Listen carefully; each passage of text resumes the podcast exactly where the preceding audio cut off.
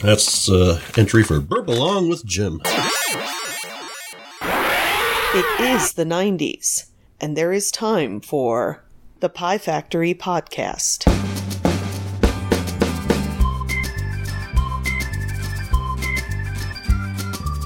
So, But uh, yeah.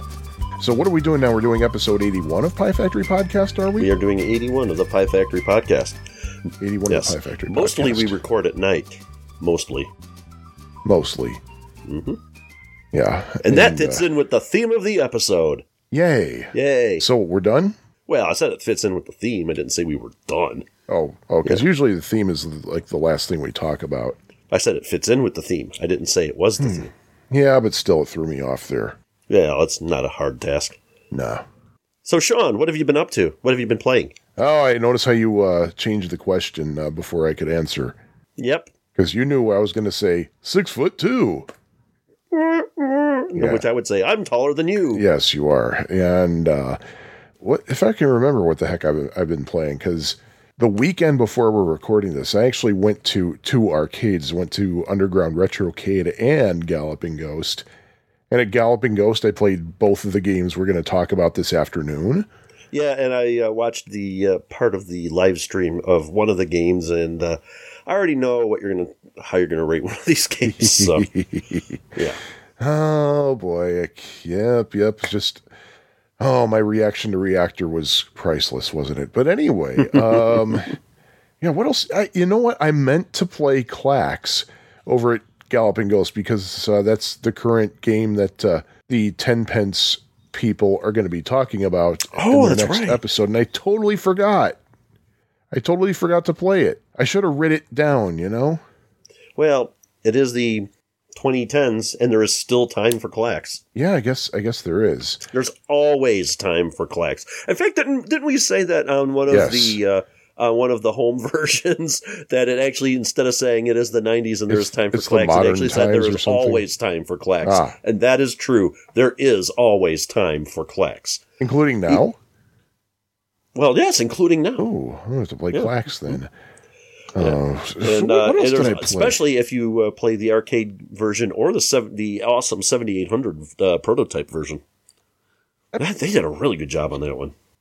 And it And, never got uh, released. Let's see, what did I play at um, Underground Retrocade? I played both Pede games.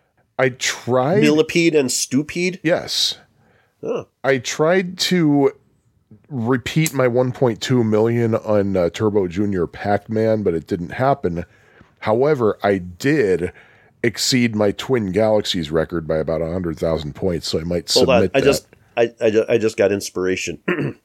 Turbo Junior Pac-Man. No, Turbo Junior. Oh, No, we the, the love theme from Addenda and Errata is complicated enough as it is. We don't need to make it true. even worse. So, uh, so still yeah, got a little musical ring to it. yeah. And I try. Well, then again, it's it's actually listed as Junior Pac-Man Turbo, which I guess could still fit the meter. Still works. Yes, it has the same. Uh, doot. It still has the it's still same. uh, trochaic trimeter. it's still syllabic. Yeah. And I also tried to uh, see if I could uh, repeat my Ms. Pac-Man Turbo uh, high, but I couldn't. Um, I still I still got the daily high score in that game though, but uh, that, that's beside the point. Um, I don't think I went upstairs at all with the, the where the post crash games are. Uh huh. So I didn't. Yeah, I didn't go upstairs. Oh, I I finally played Marble Madness. I've played the uh, Commodore 64 and Amiga versions of it, Oh, but really? not the arcade. Galloping Ghost has had it for years, but the problem is uh, the times that I've gone there and I wanted to play it, I couldn't play it because there was no freaking room to move around to get there. I could have played it Sunday. Sundays are good days to go to Galloping Ghost because it's not as crowded. And of course, now that I said that, everybody listening is going to say, "Ooh, that's a good." day." And so uh, then now I Sundays just are going to realized. I don't have Marble Madness on our list, so I just added it. We don't, I thought I thought you wanted to talk about it. That's that's. I do want to talk about it, but I didn't have it on the list for some reason. Yeah, and uh, my my initial reaction to the arcade Marble Madness, frustrating as hell and fun as hell as well. About as fun as hell could be, I guess. Fun as hell as well. Yeah, um, yeah, because that, that's a recently acquired um, Underground Retrocade game. Uh, what else did I play? Oh man, I don't remember what else I played. Yeah, I really spent a lot of time on the PED, and I also spent a lot of time on the PED games at uh, Galloping Ghost. And when I walked in, I, I got there shortly after they opened at, at 11. And so, uh, so basically, you peed yourself. yes, exactly. Oh, cool. So I, I went over to play some millipede and I saw that there was already uh, basically a camera ready to go because Duke was going to be streaming it, and he did stream it, by the way. Speaking of peed, And uh, so I was like, oh, before Duke gets here, I'm going to get in a few rounds of, of millipede here. And the difference between the millipede at Underground Retrocade and the millipede at Galloping Ghost is that uh, it the Retrocade, it's set for marathon settings, which means you can keep getting extra lives. And at the Ghost, it's set on tournament settings, which means you just get your initial three lives and that's it. uh oh. So that, it's a it's still it's still a fun game to play that way though. It really is. And I played some more Senate. All right, now here's here's what really drives me nuts. Playing Centipede at Galloping Ghost can be nerve wracking if you're not wearing a hat because Oh. the HVAC system is right over it. And when I was in California, I I finally acquired a hat because any of you who've seen the back of my head, you see there's like a big huge spot in my head where it's just really extremely super thin, almost bald. So I got a hat to protect myself from the sun. It wouldn't happen to be an Atari speaker hat, would it? No, no. Um, it is you. a Chicago Cubs hat that I bought in Avalon on Catalina Island, Island. In a store that had a lot of Chicago Cubs paraphernalia. Yes, I just listened to your 7800 Homebrew podcast Yeah. today. Yes, yeah, I yes. accidentally said memorabilia, but I don't think it was really memorabilia. It was just paraphernalia. It was like hats and shirts and stuff. But Well, memorabilia can be paraphernalia, and paraphernalia can be memorabilia. well, that, well, that's that's absolutely true. That's absolutely true. That could go both ways, but yet they're also not interchangeable at the same time. Go fig. Yeah. But I got to remember when I go to the, the, the Galloping Ghost arcade, I have to bring some kind of a hat if I'm going to play Centipede. Otherwise, people might be able to chill their drinks on your head. Yeah. And I also played uh, Turkey Shoot. It was literally a pain in the neck because of my neck pain. Because I, had to, you have to kind of squat down and look behind the gun on there. But man, I I got to go back and play that some more when when my neck is completely recovered. Yeah, man, I- that is such a. I love that game so much. We got to add that to the spreadsheet. By the That way, that actually, I think, is on the spreadsheet oh, already. good, good, good. so we, we got to Uh, come up looking, with looking, a looking. theme. Yes, it's right under Flicky. Hmm. and I, I didn't play it because I, I don't think it was in working order when I went, but right next to Turkey Shoot is Chiller. Oh, And I didn't get to play it. Man, that is one effed up game, though. oh God! You, you're Oh, telling me. I've played it in emulation. I have never seen it in an arcade or in anywhere physically. I, I don't think I've been to the Ghost since they've gotten it. And it, it's it's no wonder that the uh, the NES uh, port of that particular game was uh, an unofficial, non Nintendo approved release. Yeah. But man, that game is so. Violent and Oh, there's man. a lot. There's nudity in it too. Yeah, but it's not. It's, It's not cartoon nudity. It's cartoon nudity. Yeah, Yeah, it's not like Miss World Nude 96. I think it's ninety six. Yeah, 96, yeah. Not nudity like that. It's cartoony oh, nudity, but um, that it's game. Will, that, that game will give you very, very depressing dreams. it, it- it's it's not so much scary as it is. Uh, No, the it's hell. just it's just it's weird. disturbing. yeah, disturbing is the best way to say it. Yeah. And uh, let's see. And Saturday, I had a few friends over for some home gaming. Oh, Yeah, really? including our, we met we someone we mentioned way back, I think, in possibly our first episode. Our friend Crackerjack finally uh, got to Yes. uh, finally got in touch with him, or he he got in touch with me actually. So it was good good to have him over here. And uh, my friend Neil, uh, actually, he and his wife both responded uh, yes, but uh, Carrie had to uh, cancel at the last second.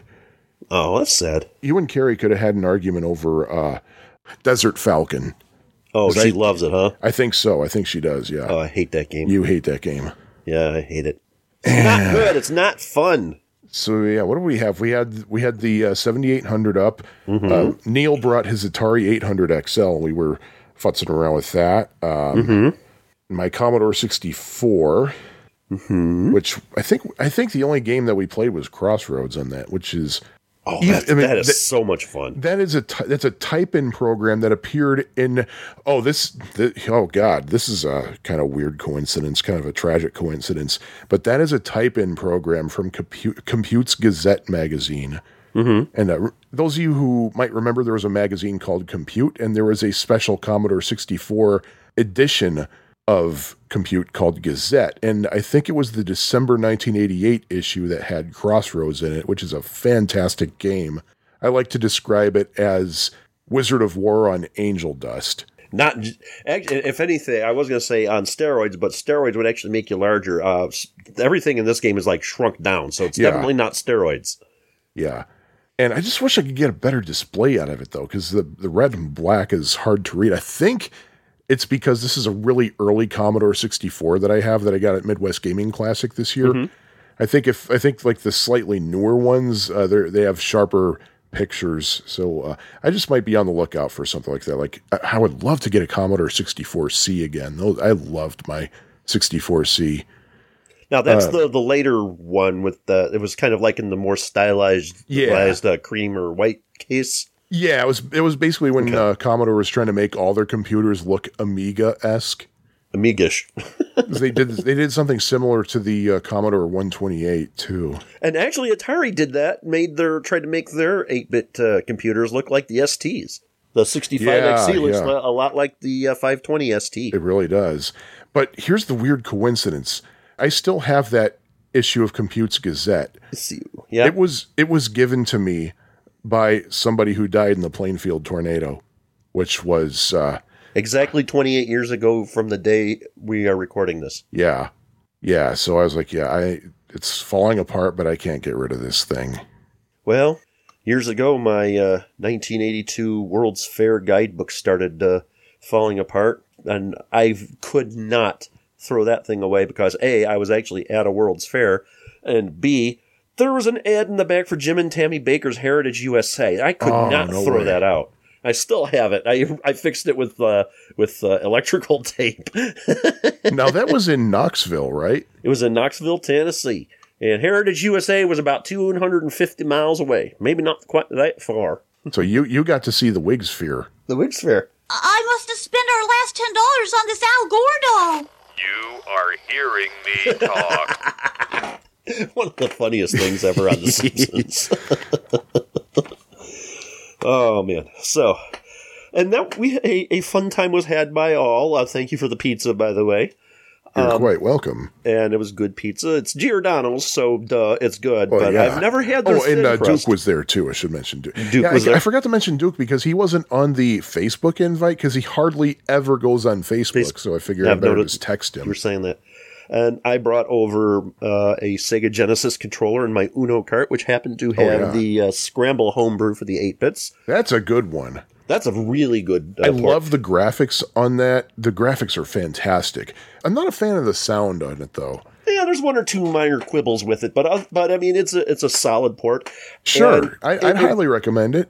it, the one thing that really truly amazes me about uh, the 2600 and the 8-bit computers uh, well not so much the 7800 but with the uh, the 8-bit computers and the Atari 2600 you can program games to use at least two buttons on a Sega Genesis controller without any sort of an adapter. and Scramble on the 8-bit, uh, you can set it up to use two buttons on a Genesis controller with no adapter. That's amazing. You see, it sounds amazing, but it might be not quite so amazing as it is simply because the original machines weren't packaged with two button controllers, and you couldn't True. get two two button controllers. But, But the only way you could ability was it- obviously there. the only way you could do it is if every pin had some sort of uh, some sort of input or output or whatever on the connector, and they obviously did. Uh, obviously, the Atari 7800 has that, but for some reason, to use a Genesis controller, you need an adapter. Now, that might just be though for the games that Atari programmed. Uh, you, I wonder if it's possible to use a Genesis to if somebody to for somebody to program a game on the 7800 brand new from the ground up to use two buttons on the Genesis without any sort of an adapter. In fact, I might post that to Atari Age. That's a great question. I don't know if anyone's ever asked that. I imagine that'd be very possible. Very possible, I would think. But then again, who knows? You know, don't know. So How about I'm you? Uh, what have you played uh, recent? Oh, by before I even even answer, what did you think of Draconian? I liked it. The as you were saying, the uh, audio is a lot clearer. Um, Which is weird because it's muddier, yet you can yet he, It's muddier the, and clearer at the same time. yeah, yeah. The guy It's- doesn't sound like Elmer Fudd. My only thing is there's something with Draconian, as good of a job as they did, and they did a great job with it, it just doesn't feel right. You know, sometimes you play a game or read a, a, a watch a movie or something, and you really enjoy it, but there's just like one thing that just doesn't really feel right, you really can't place your finger on it. Hmm. And I kind of felt that way with Draconian. Really? It's great. I loved the oh I I uh, saw I didn't see the manual for it at your house, but I did see the manual for it on Atari Age uh, today, and oh god, that's a great looking manual. It looks just like one of those uh, auto repair manuals. Oh gosh, that was so awesome. I used to have a, a repair manual for my uh, my Chevy Corsica, or as I call it, the Crapsica, that uh, looked exactly like that, except in a different color. I was just laughing when I saw that. I had a Uh, Chevy Corsica too, and I that was I didn't find anything wrong with it. Well, I had about 175,000 miles. Ah, My transmission true. went kaput, and I still had like six months left of payments on Oh, the car. jeez. And yeah, so, but that's a story. Yeah, my strategy was getting married and not having a gift registry, which meant which meant that most people gave money, and that went to my car payments. I never so thought I- about that. That's a bit not a bad idea, and I could use a lot of money right now. I don't come from a rich family, mind you. No, neither do I. Lord knows I don't. But um, but uh, I I rather enjoyed that and got to play Vector Pilot on your Vectrex, and that is so damned amazing. I was curious about this uh, because the audio, the sound on that was so damn. That was arcade perfect. I won't say it was close to arcade. It was literally arcade perfect. Come to find out, the Time Pilot machine and the Vectrex have the same sound chip Yep. you, you were uh, researching that because I like this sounds way too close to the arcade, and so that was really awesome. Uh, as I said, I was playing that. Uh, what was that game on the sixty four? Uh, Cross- Crossroads. Crossroads. That's that's just an amazing game. I loved that one. Great for a type in. And um, played That's Gauntlet. out of all the Commodore 64 games I've played, that is my favorite, including the commercial, the real commercial games. and I can see for. why. Is that that's only a one person at a time, isn't it? Or is that two Um, people? I bel no, you can, it's it's got two players simultaneous. Okay, we're gonna have to try that next time. Oh, And um, that and I, was, sounds I like also a played Q, Qbert on there, and I have to say Qbert on the C64 is probably the best home version hands It's down. really good. I was impressed. and the ColecoVision version would be a very, very, very close second. What else did we play on there? I don't remember all of it. uh, we the Centipede, which looks pretty much like the 5200 version. hmm I wasn't a big fan of it. It looks kind of choppy. Yeah, I didn't care for it either. We did play Gauntlet on the 8 bit for a little while, and Yeah. And I played it, and I was like, oh, I don't remember it being this bad. But and I like thinking I must have been playing a different release of it. Uh, but I got home, and no, it was indeed the Mindscape version I have here at home.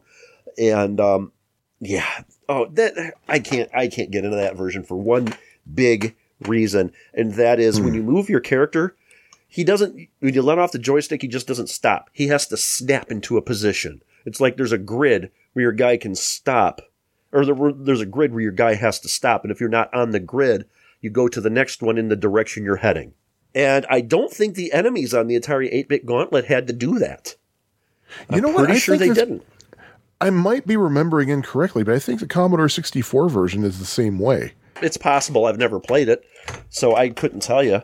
But, um, but yeah, I'm as far as but had a a a good time was had by all. And thank you for the uh, whiskey and root beer. Uh, that's always a good thing. I'll have to try that combination. As uh, Fred Noe, a former president of the Jim Beam Company, once said, The proper amount of bourbon to drink is exactly two fingers. Fortunately, I have big fingers. So, there you go. Uh huh.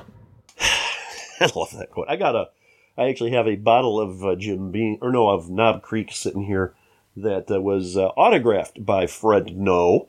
Uh, unfortunately, I drank everything out of it, but I still have the bottle. I mean, come on. Uh, the head of the company.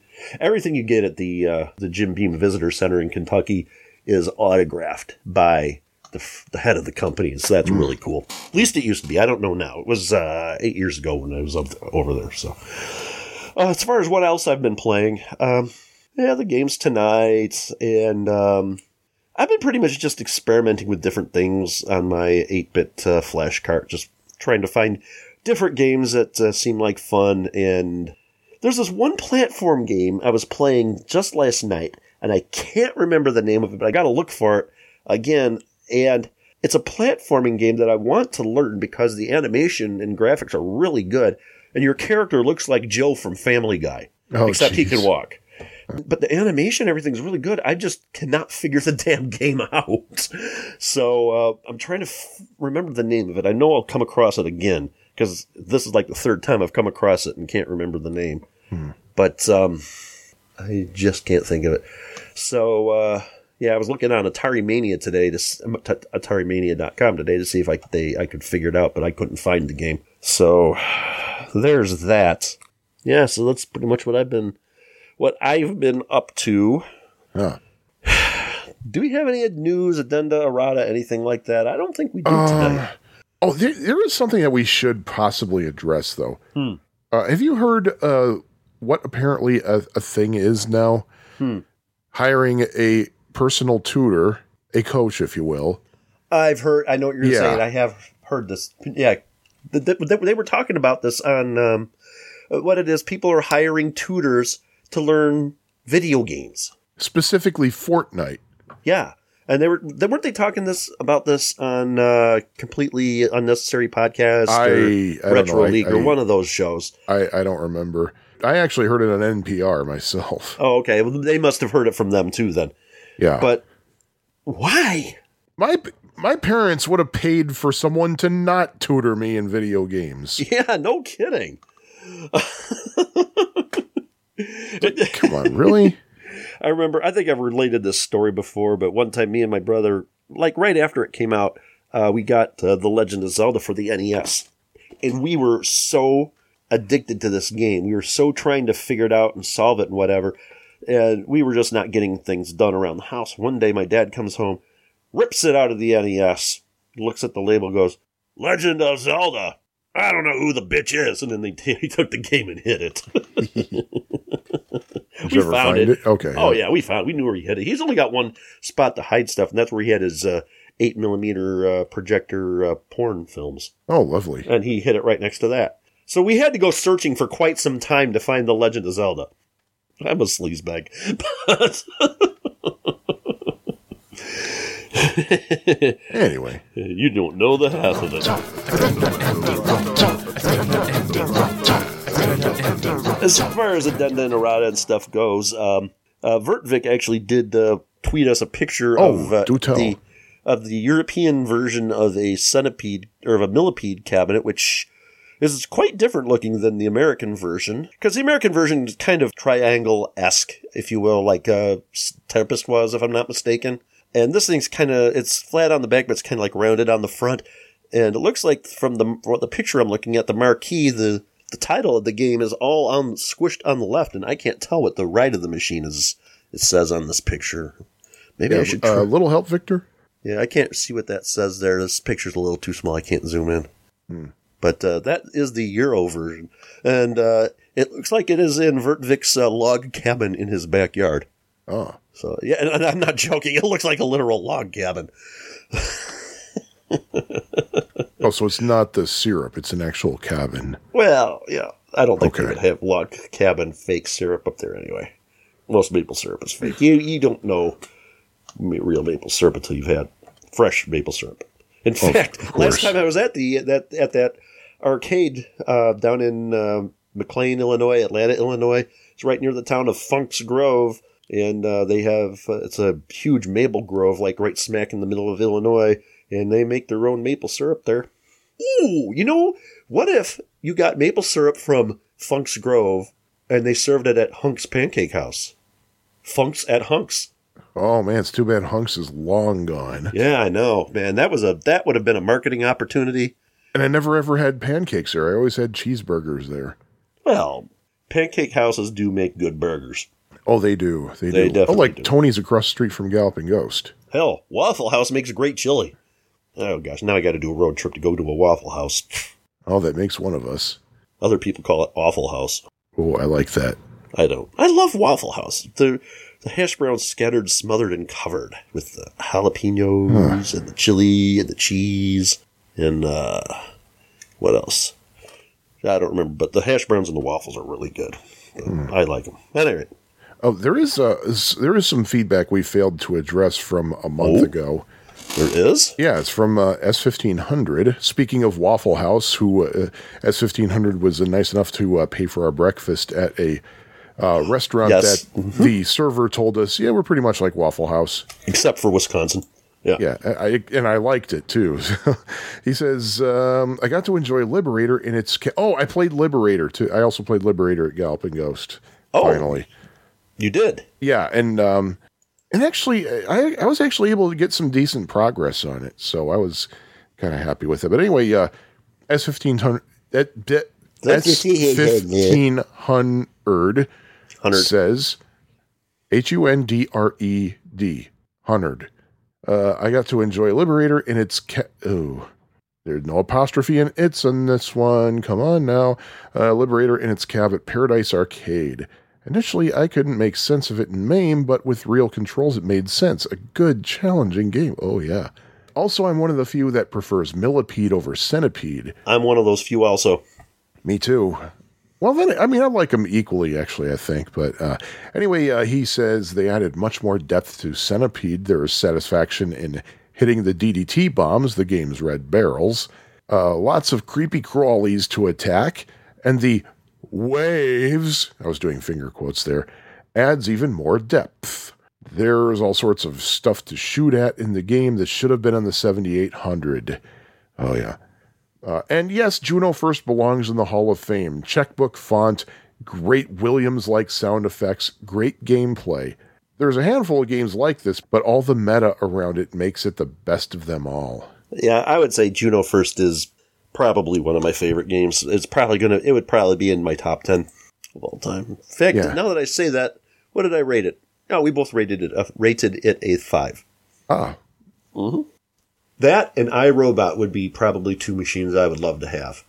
And then third would I be thought Robotron. about it, and if I were to have arcade machines, I think this is what I would have. I'd have Super Pac Man and Mm-hmm. a cocktail cabinet because I just think that's a great combination right there. I love cocktail cabinets. Okay. I would have uh, Tron and a full size upright because that's one of the most beautiful cabinets ever, and the sound on it too. Oh man, and the little um, UV light on it too. I, li- I, I love that.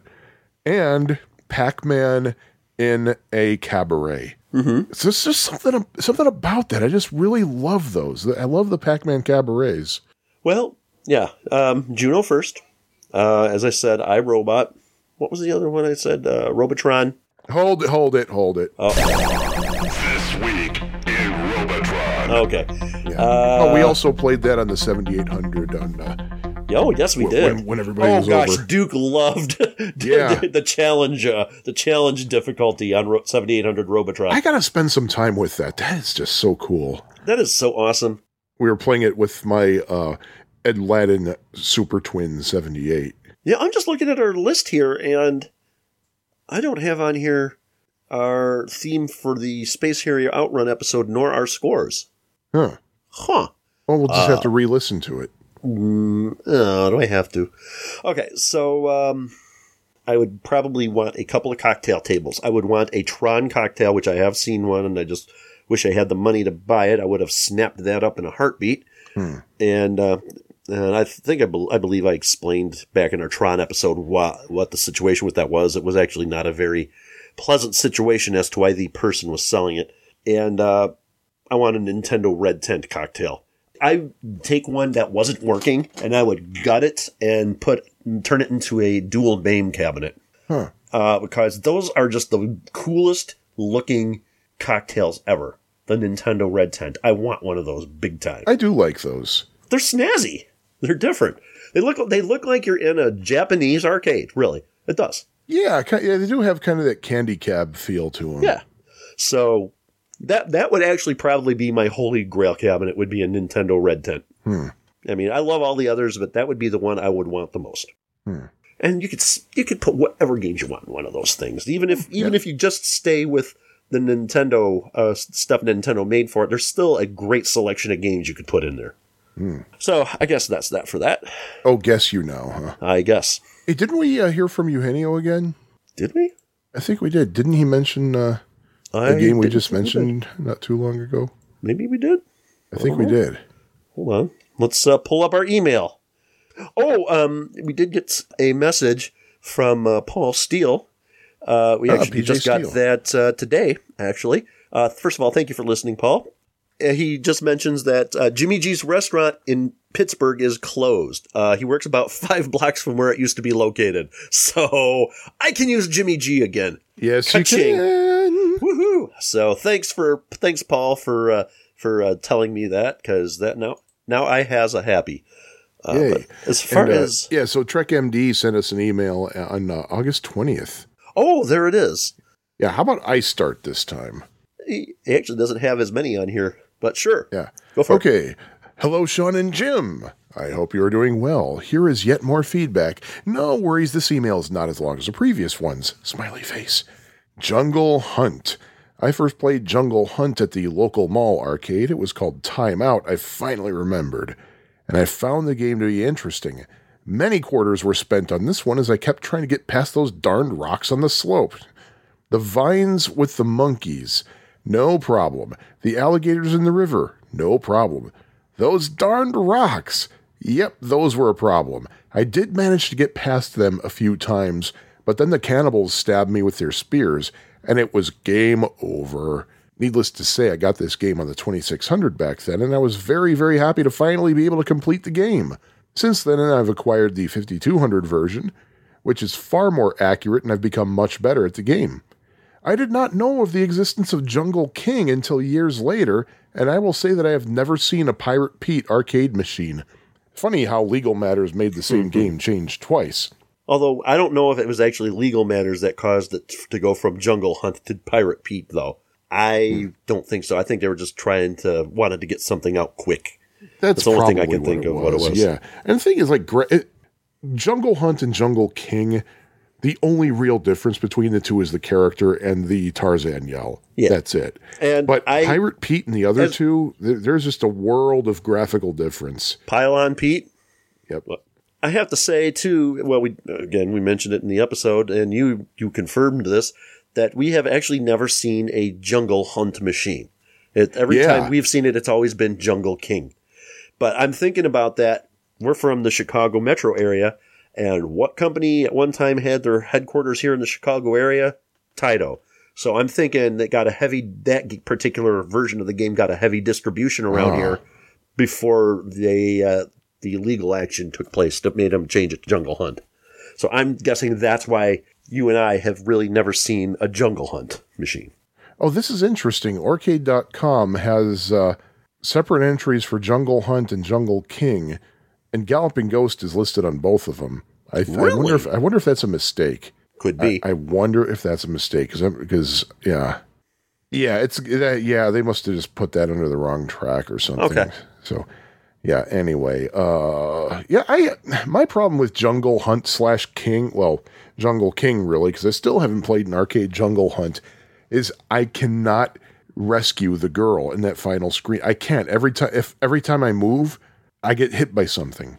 I can get past the rock. I, fi- I found a pretty easy strategy to get past the rocks. Basically, jump if the rocks don't bounce terribly high, and duck if they do. yeah. But man, with when you're over at that little thing where they're about to cook your girl, I Yes. I I can never get past that. I can't. The girl is hot, literally. Oh, speaking of which, let's that, actually. continue with uh, Trek MD here. Number Oh, two, yep. Kangaroo.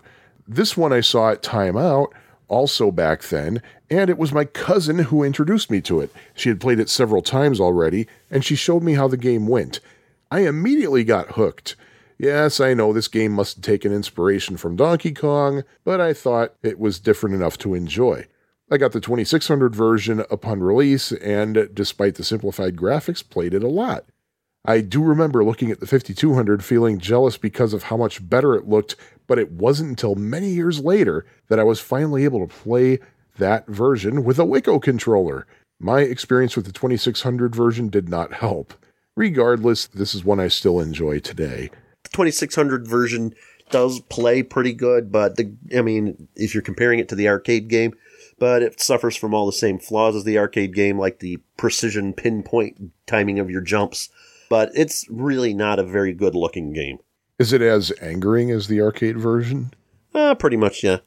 And the thing I don't like about the 2600 version, it doesn't have the stack o monkeys screen where you got to Oh, punch yeah. the monkeys. Yeah. Punching the monkey. Use that, Tim and Andy. Uh, number three, Dig Dug. This is an, this is Speaking an- of punching the monkey, This is another one that I played at timeout, and it has to be one of the games I spent most time with back then. The gameplay and the music are just excellent, and being able to crush the Pookas and Fygars with the rocks is just fun, though it can be challenging. It took me a few tries to figure out the game, but I even learned about the two rocks having to be dropped before the bonus items showed quickly. In the arcade, I managed to get to level 10 most of the time, hmm. but not much further than that. This was an immediate purchase when released to the 2600, and I was very happy with the game. It really captured the gameplay well, and it even had a nice animated title screen. On that version, I managed to get well past level 10 also. I now have ports of the game for the 5200, XEGS, PSP, and PS4 that I enjoy. On the PSP, I really like playing the arranged version too. That's a really nice way to update a classic. yeah, back in the late 90s, early aughts, um, Namco released um, a couple of arcade machines. They had different versions of their uh, some of their classics, uh, like Rally X, uh, Xevious, Dig Dug.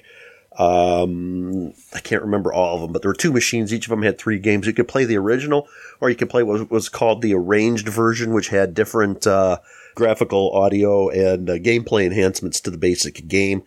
I never really played those too much. I did play uh, really the Rally X, the Xevious, and the Dig Dug arranged at least a couple of times each, but always, and for me, always ended up going back to the original because that's it was just much more of a pure experience, I guess, if you will.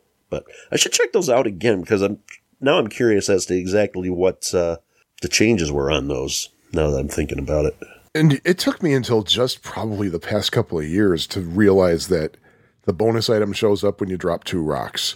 I, I did not know that. and the thing is, like when, First- when my yeah. when my brother had his uh, Atari 65XE, which you now own, I would play Dig Dug on that all the time, and I still never noticed. And I, I think that's my favorite home version of Dig Dug. By the way, that version of uh, Dig Dug that's uh, on the XE. Oh man, it's way better than the other 8-bit version. there were actually a couple of different versions for the uh, for the Atari uh, uh, 8-bit computers. There was the Atari version, and then uh, DataSoft had a version of it also too. I'm trying to remember what they look like. I know I've played them both, but The, the I, new- I prefer the I prefer the 7800 version myself. oh really? Yes. You know, I, I think if I take the 7800 version and take the Datasoft sound, you'd have the best home version of it. The thing is, the 7800 sound for that particular game was not terrible. It wasn't terrible, but it was kind of high pitched for from what I'm used to.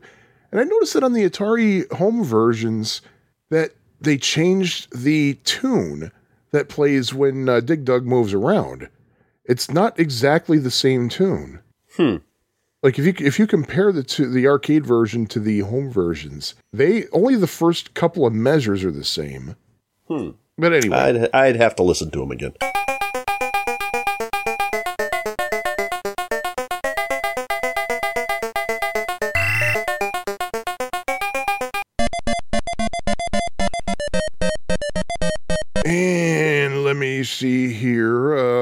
Number four, uh, Eugenio says Pac Mania.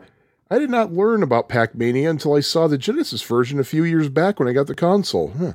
I don't even think I've seen this one in the arcades either. So my experience comes from playing the Genesis version and from playing Jag Mania on the Jaguar. Oh, I didn't know that was a thing. Neither did I, and uh, let me, and he's going to tell us about that. The latter is a clone version that has similar gameplay, but is not as advanced as the original game. So, do I like Pac-Mania? I actually do. I enjoy the differences from the original Pac-Man game, the isometric view, the additional ghosts, and the variety in the mazes. Is it my go-to version of Pac-Man? No, but that doesn't keep me from enjoying it. I do hope to find an arcade machine of this game at some point, though. Uh, Trek MD Next time you're in the Chicago area, go to Galloping Ghost and or Underground Retrocade. Yep. They both have it. I still think that the best maze in that one is the one with the Lego background. Oh, that I, I, love, love, that. that. Yeah, that is so brilliant. So I guess I should read the next uh, four entries. He's only got eight this time. So. Yeah. that's awesome. So, uh oh, should we play the, the, the thing again? What thing? Robotron 2084. This week in Robotron. Okay. We got a two for tonight. My first experience with Robotron was at Timeout at the local mall. I thought the game was cool, but a bit hard to play, and so I did not play it often. Using the dual joystick control was something unique, but it wasn't intuitive for me at the time. It wasn't until I got my 7800 that I really started to get more into the game, even though I played it using only one controller. I didn't know you could use two joysticks at the same time with that version. I eventually got the 5200 version and the controller coupler and really enjoyed using the dual sticks to play, so I was very eager to find a way to play the 7800 version with the two joysticks. I tried a few things, but nothing really worked well. It wasn't until this year that I got a 3D printed coupler for the 7800 Painline controllers, which gave me a chance to experience that version of the game the way it was meant to be played. If you're curious about these, check them out at uh, Etsy, and he's got a link here. We'll put that in the show notes. And I really want one of these too. They look slick, but the problem is I'll have to rebuild or get new Painline controllers. But uh, there you go. But uh, the other version of Robotron I played is the Lynx port, which is quite fun. I also have to mention the sequel to Robotron on the 7800 that also uses, oh, sequel was in quotes, that also uses dual joysticks, Time Salvo. I ha- or TME Salvo. T colon It's, ME it's, Salvo. pronou- it's pronounced time cell. It is, okay. Yeah. Oh, in fact, if I have get, the I get, I get it. It's a visual pun. yeah, it's a visual pun, but yeah, if you have the Atari Vox plugged in, it actually says time salvo when Okay. you boot it up. Uh, I, but I just realized that's, I just now realized that's a visual pun. Yep. And that's that's actually quite funny now that I realize that. Um, I have to. Well, I'm just re-listening here. I haven't tried it yet with the dual joysticks, but I'm really looking forward to it. Um, I actually did time salvo with dual joysticks, the uh, the homemade uh, coupler that I did here, made out of uh, lumber, and uh, time salvo really is fun with yeah. uh, with uh, with two uh, with two joysticks. No, you Um, want to you want to have some interesting fun with that. Plug in two joysticks, and in the right controller port, instead of having the joystick plugged directly into it, plug it into a splitter and share it with the uh, Atari Vox. You get some really interesting results. Really, Yeah, because it's not it because at least 7800 basic, which is what the game was made with, doesn't know I I don't know if it's that or the hardware that doesn't know how to address shared ports like that. And I believe you had that on the time salvo episode of the 7800 homebrew podcast. I might have. I don't. I don't remember. I have a video of it on. Uh, And I, and I also have to say, because this brings up a, a uh, something I forgot to mention about the little shindig you had over at uh, your uh, place over this last weekend. We played 5200 Gremlins, which was converted to run on the Atari 8-bit computer uh yeah. uh, because they have uh, they've ported somebody's uh, converted you know pretty much all the 5200 exclusives uh, to be to run on the Atari 8-bit computers.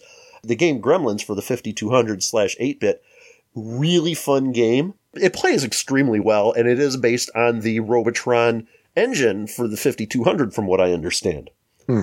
And um, if you've never played that one, check it out. It's really it's really cool. You have to uh, the object of the game is to collect all the mogwai and put them in the cage before morning. Uh, but in the meantime, you have to deal with the gremlins. Uh, you have to kill them with your sword. Uh, you have different various weapons at your disposal. You can also uh, turn a TV on to distract them. Um, they will try to get to the cage to let the other mogwai out, and of course, it's got the also the food and the uh, the water on the screen. I think everybody remembers the rules for gremlins about about that. Don't feed them after midnight. Don't get them wet. Getting them wet makes them multiply. Feeding them turns makes the mogwai turn into gremlins, and then of course, when you're they're exposed to sunlight, they die. So, um, so yeah, that's a that's a fun game. If you've never played that, check it out. It is really fun. Uh, I, that's a game I would actually like to own for the 5200. It did get a physical release, but at the end of the 5200's lifespan, unfortunately. So, continuing on with Eugenio's email, unless you have something to add. Nope. Nope. All right. Defender. Okay, I definitely saw Defender at timeout, and I really wanted to play it, but the massive buttons on the arcade cabinet had me freaking out. I saw several play- people play it to get a sense of how it worked, and after a while I decided to put a quarter in, in in the machine. I think that quarter lasted less than a minute. Despite that, I tried a few more times because the game was cool. Unfortunately, my skill at the arcade was version was lacking, so when the game was ported to the 2600, I jumped at it. I figured the game would be much easier to handle with just a joystick and a button, and it sure was. Yes, it was different than the arcade, but the basic gameplay was there, and I could control the ship. Many hours were spent with this game, but I, I gave it up when Stargate slash Defender 2 was released for the 2600. That one was an awesome port, and the hack Bob T. Crescenzo made of it to turn it into Defender Arcade is just awesome. I didn't realize he did that hack. Huh. He's talking about the 2600 Stargate 2, which was hacked into Defender Arcade, which really was should have been pretty easy because you weren't adding anything; you were taking things away. Um, uh, if you guys haven't tried it, you should. The other version of Defender I love to play is the 5200 port. Atari did really did a superb job with that one, and it works well with the 5200 joysticks. For me, this is the most arcade accurate home version. I do love the 5200 slash Atari 8 bit uh, Defender. Uh, Eugenio, uh, somewhere on the Pie Factory page um, on Facebook, we have a picture of Defender's creator Eugene Jarvis playing Defender, Oh yes. and his game didn't last more than a couple of minutes. And um, you, there's a picture of his reaction when he lost his last last life. Literally, I think his game could not have been two, maybe three minutes tops. So you're in good company. If the creator can't play the game, then you're definitely in Man, good company. that was the best time picture ever. I, I, I Oh gosh, say. it was. I wanted to get a picture of him while he was playing it, but he lost his last life when I Yeah. when when, it, when the, the, the picture took and I'm like, you you couldn't have gotten a better. You're right. You couldn't have gotten a It- better it's shot. kind of like when I got a picture of Jeff Lee playing Q*bert, except he was actually in the middle of the game. So, ah, and of course, There I you- love reading that article about uh, oh, what was her name, Susie, I think, who ran an art uh, kind of like I guess an early version of a beercade up in uh, Rogers Park, not too far oh from yeah, me, yeah, yeah, yeah, yeah. back in the '80s, and she actually came close to throwing Eugene Jarvis out because oh, yeah. because he was he came close to destroying their defender machine. That's awesome. In fact, she might have actually kicked him out. I don't remember for sure though. Yeah. Next one. That was Satan's awesome. Hollow. My first experience playing Satan's He is Hollow hollow, yes. wasn't until I got an Atari 5200 and I found the game as an 8-bit conversion for the console. At first it just seemed like any other shooter in the style of Galaxian or Phoenix, but much to my surprise, the game wasn't quite like that given that you have to build the bridge to get to the actual Satan's Hollow to defeat the big bad himself. Though the game really wasn't easy, I did enjoy it very much and I still love to play it. I did finally have a chance to play the arcade game last year at Free Play Florida. I'm glad I did try it out, but boy, is it even harder than the 8-bit 5200 port. Fun nonetheless. Um, I've played the 8-bit slash 5200 port, and um, graphically, it's not much. Um, I mean, obviously, it's not doesn't have the power of the arcade version, uh, but the video isn't choppy like some Atari 8-bit games, and it's uh, and it maintains the play. And, and actually, I don't think Satan Satan's Hollow was released. I think that was a prototype. Uh, I know CBS had the part number for it for the Atari 2600, which was never released, and I don't know if programming was started on it. And Coleco also had a uh, part number for it for the ColecoVision, but again, never released. Don't know if it was even started. So uh, there is that. I still love that game. I I just I just absolutely just love the red handled joystick on the on the full uh, the full size Satan's Hollow mach- machine. The translucent translucent translucent red joystick is just awesome. And as much as I love the looks of the Tron cabinet, which has got the translucent blue joystick, I love the Satan's Hollow joystick more because the red is just so awesome. I still wish I could find the picture of the Pope playing the Satan's Hollow machine. I'm, now I'm wondering if that was actually a real picture or if that was just somebody doing crude Photoshop back then. That then. must have been Photoshop. That's what I'm thinking. But um, yeah, you know, like Yeah. Satan's Hollow. So anyway, finally, um, Tron. I remember watching Tron in the theaters when it was released and thinking how cool it was. I really liked the idea that there could be a world within computers and how cool things looked. That look was made even better with Tron Legacy years later. Shortly after the movie was out, I saw the Tron arcade machine at Time Out and I flipped. I had to play that game. I was surprised to see there was actually four games in one, but in my quarters went. My quarters did not last long. It was not easy learning the game at first. I kept hoping to see a home port of the game, but that never happened back then. Mattel had Tron games for the 2600 and the Intel- Intellivision, but they weren't from the arcade. I never got the 2600 Tron games though. Years later, I got the Intellivision games and I enjoyed them despite being unrelated to the arcade. I've always wanted to play the arcade version of the game at home and though now and though home though, and now I can. I did not know that Tron 2.0 for the Game Boy Advance included the arcade game, and so now I have purchased it. I've not received it yet, but I plan to enjoy it using my GameCube with the Game Boy Advance adapter. Thanks for sharing that during the podcast. You're quite welcome. You're you very guys also welcome. mentioned the 2600 Tron joystick. I did get one of those several years ago from eBay as new old stock. It's a cool looking controller that you can spin storage cable in the base. Oh, oh, I did not know that. Okay. By the way, today, if I want to play the Tron arcade machine, I can go to Arcade Odyssey here in Miami. Ever since I saw they had it there, I've gone back several times just to play this game. I Awesome. fed that particular machine quite a few tokens. End of line. Well, that's all for now, guys. Going to the final frontier. Gaming. Eugenio. You know, I do have a, a comment I have to make there. Uh, that Eugenio's like parting words about uh, Arcade Odyssey in Miami.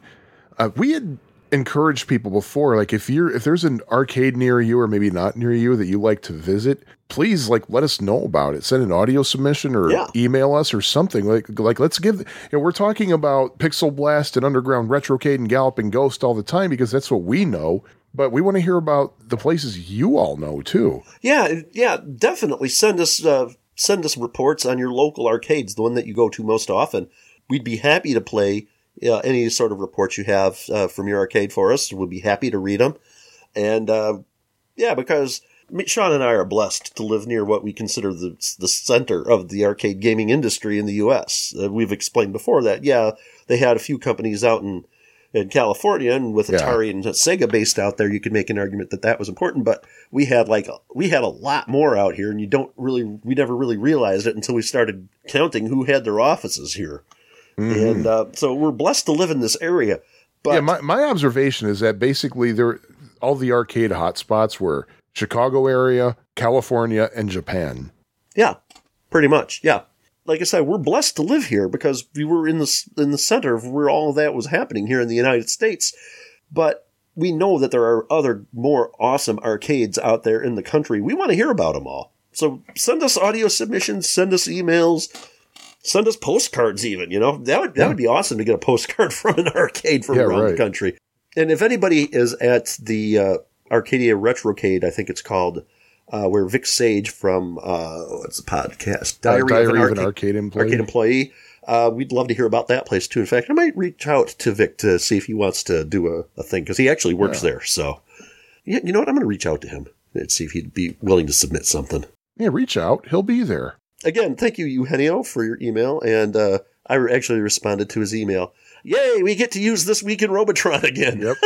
I mean, Yeah, we haven't we haven't uh, had a reason to to use that in a long time. no, I think we did use it in the last episode, but No. yeah, we had. Oh, you know, it was like two episodes ago. I think. okay. Oh, think I'm thinking it. of uh, Watch Out for Snakes, which you Yep. actually did use in the 7800 podcast, by the way. Yep, Yeah, Yep. I'm not going to tell people where. You're going to have to listen to it. that's right. Yep. So, again, thank you, Eugenio. Keep those emails coming. Thank you All right. for your electronic. I was wondering when that was going to come up. Yep. Um. Anyway, um, I need to do something right now.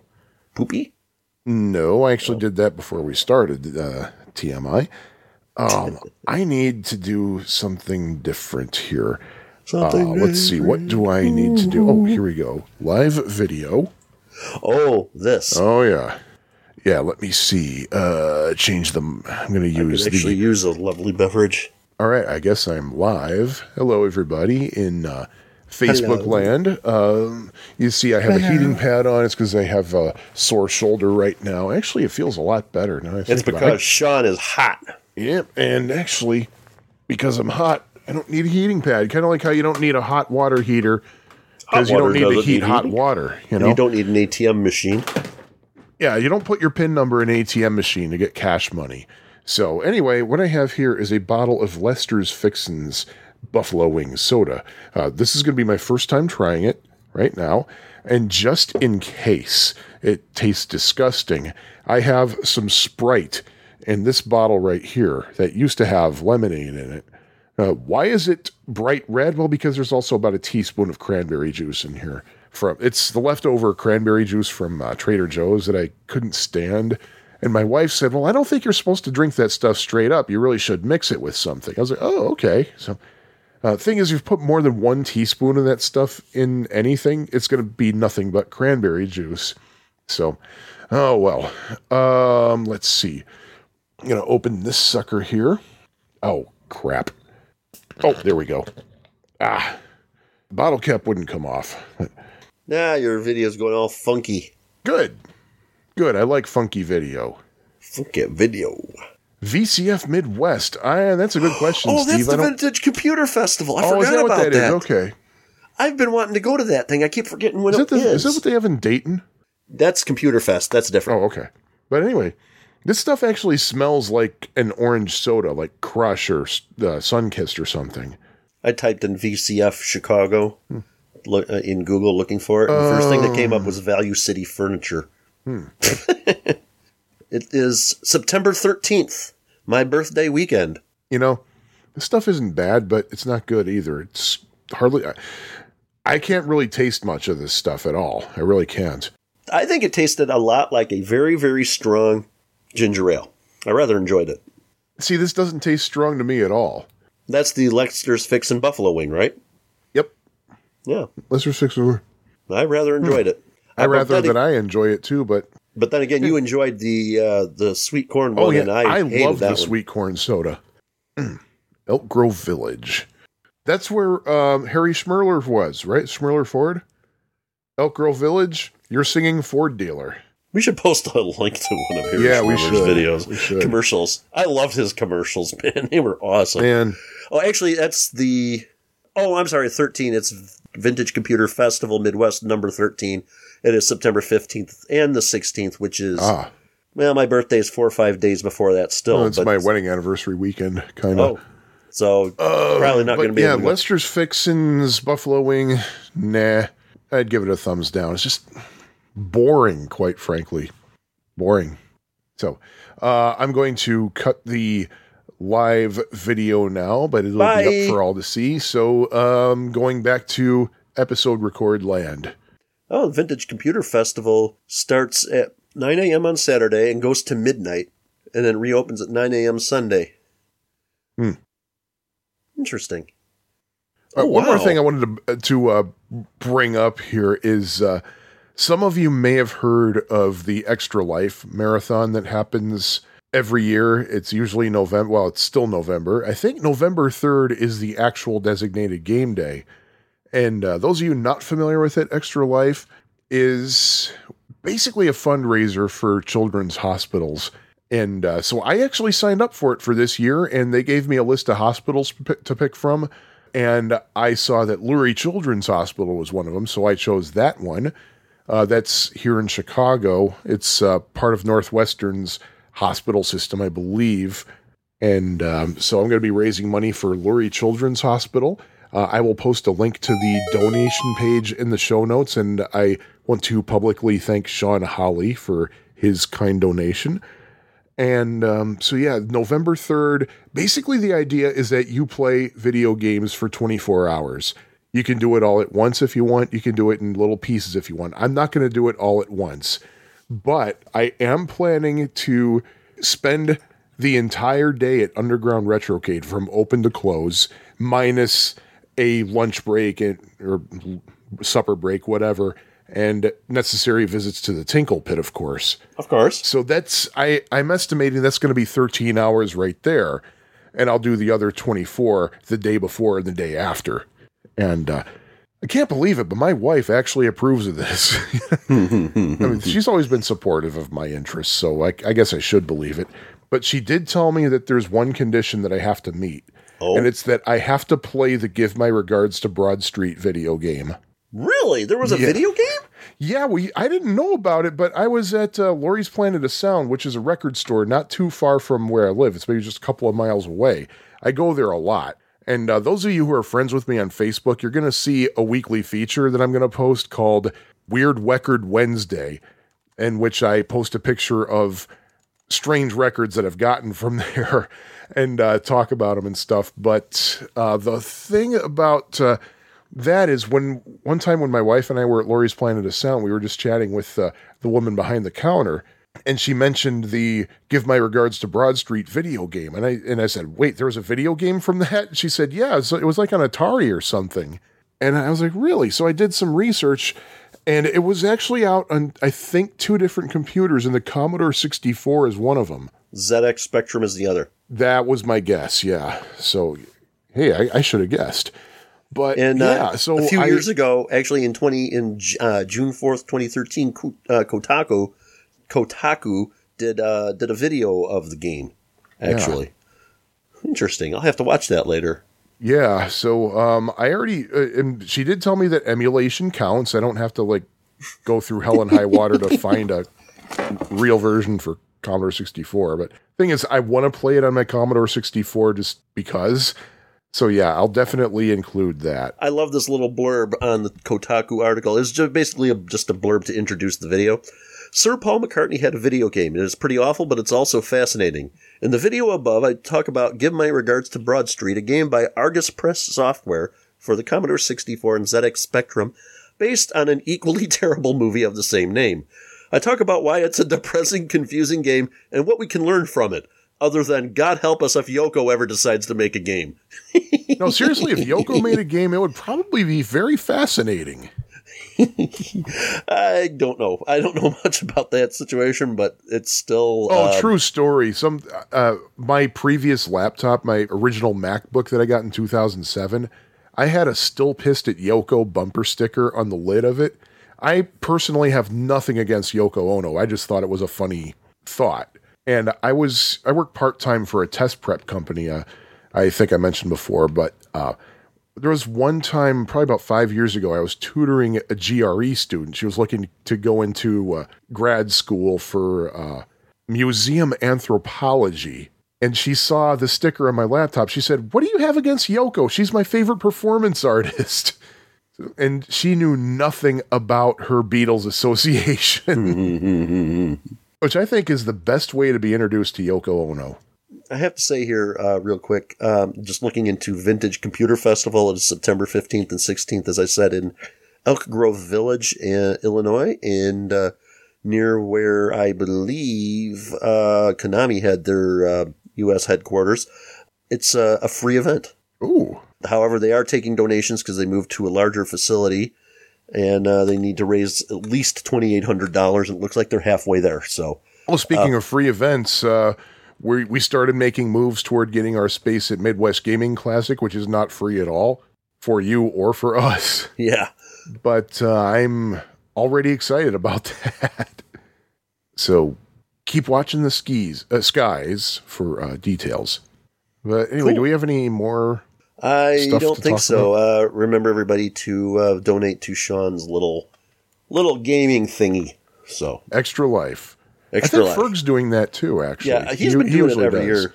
Yeah. So give something to me, or give something to Ferg, or give something to both of us, or give something to neither of us. Mm-hmm. I guess those are your all, all, every possible option. Uh, but hey, hey. hey, Alrighty then. So shall we uh, move on? yeah, let's move on. And why don't we this week start with? Why don't you know what? I'll I'll let you choose the first game, but uh, the choice has to be Reactor. Hmm. Okay. Um, And the only reason is because I got to turn the fan on, and I have to mute my uh, microphone to do that. So ah, okay. yeah, no air conditioning, folks. All right, but hey, speaking of Ferg, uh, normally if it's a game that we think people have heard of, we I don't like to kind of say here's how you play it, here's every single detail. But I recently heard Ferg talk about how he played the arcade reactor and he completely forgot what he was supposed to do, which makes me think there might be other people in that same position, especially because nowadays the arcade reactor is not a common game. There are only three listings for it on Aurcade.com. So um, I will uh, get into a little bit of detail about it. Well, first off, a little history behind um, what's this game? Uh, uh, Reactor, yeah. Reactor was released in July of 1982 by Gottlieb, and it was designed and programmed by Tim Skelly. And I think he was an independent contractor. I don't think he was a uh, direct employee of Gottlieb. I might be incorrect about that, but there was something unique about Tim Skelly's work with Reactor. What is unique is that I believe Reactor was the first ever arcade game to actually credit the designer. Before then, designers didn't get credit for any video games, mainly because their employers were afraid that the designers would be poached by other companies. That's interesting. I was just reading something earlier in the year where they actually found an Easter egg in an early, I think, Atari game. I can't think of which one it was off the top of my head, but uh, if you did the sequence or whatever it was correctly, it would display the names of the of the programmers. Well, we know that Adventure was like that. Well, I know Adventure was like that, but this was a in an arcade game that they literally only just discovered this Easter egg this year. Oh, wow. Yeah, I know. But yeah, in fact, he's kind of credited during the attract mode because one of the various displays in the attract mode says a Skelly game. I found that quite fascinating. The audio was done by David Thiel or Teal. I'm not quite sure how it's. Pre- Jeez, you'd think I'd I'd be able to ask Jeff Lee, but no. Uh, but he did the audio for other Gottlieb games as well. And uh, Reactor actually was first called Ram It during development, then it became Expander, but of course we know it was released as Reactor. Now, in the game Reactor, you control a ship inside a nuclear reactor that's bordered by what is called a kill wall. Why is it called the kill wall? Because anything that touches the kill wall is destroyed, including your ship if you touch it. Your job is to make enemy particles ricochet into the kill wall, and at every level you have a certain number of particles that you have to destroy like that. I believe the first level you have 8, the next level you have 16, I think, and then I think 20 and then 24, but it, gradually increases You know, I with have to every say, level. Kill Wall sounds like a great name for a slasher film. Oh, I totally agree with that. Yes, I, I'm going to have to get on writing that. So you're in this reactor, and in the middle of the reactor, there's a core that continually gets hotter. And the hotter the core gets, the larger it gets. And uh, when it gets larger, of course, that means there's less room for you to move around, and it's a little bit harder for you to move around without touching the kill wall. There are three different ways you can cool the core and make it shrink back down to its original size. One way is that uh, inside the core, along the wall on the upper left and lower right, there is a certain number of control rods. You start off with three per wall, I believe, and then you get four and then five as levels progress. And if you bump an enemy particle into the control rods, all of the control rods on one of the walls, the core will cool off and shrink back down. So that's one way to shrink the core. Another way to shrink the core is, of course, finish the level, because the next level, the core resets at its original size. A third way you can shrink the core is, well, to lose a life, because when you start a new ship, the core shrinks back to its original size. And there was much rejoicing. Yay. Yea, verily. You are also given three decoys. What a decoy is, it's a little marker that looks like your ship. There's a decoy, but actually, there are two decoy buttons on the control panel. And when you hit a decoy button, a decoy appears wherever your ship is, and it attracts all the enemy particles to it. You're only allowed one decoy at a time on the screen, and you can earn more decoys by destroying all of the control rods in the reactor on both sides, the upper left and the lower right. And since, hey, I talked about the two decoy buttons, might as well talk about the control panel in the game. The control panel contains a ambidextrous trackball. It's a small trackball, actually, probably the size of a centipede trackball, maybe even smaller. It's And a on- small ball. And on either side of the trackball, you have two buttons. The two inner buttons are the decoy buttons, and the two outer buttons are the energy buttons. And what the energy buttons do is basically increase the force that your ship has. And it's very handy to use when you're trying to knock a particle into the wall. The only problem is it makes your ship extra sensitive. So once when you bump into a particle, your ship also bumps the opposite direction. Basically, it's uh, it's physics. Yeah, equal and opposite reactions. This is not video game physics, but This actual real physics. physics. Yep. When you use an energy button, those physics are amplified pretty significantly. So you got to be really careful. I always tap the energy button constantly just to make sure that I can oh, easily yeah. knock knock those particles in. Control be damned. I want to kill those particles. And also in the reactor, in the lower left and upper right corners are bonus chambers. They're like kind of like little inlets, I guess, or outlets, if you will. They're little rooms with They're a little, little, rooms, opening. yeah.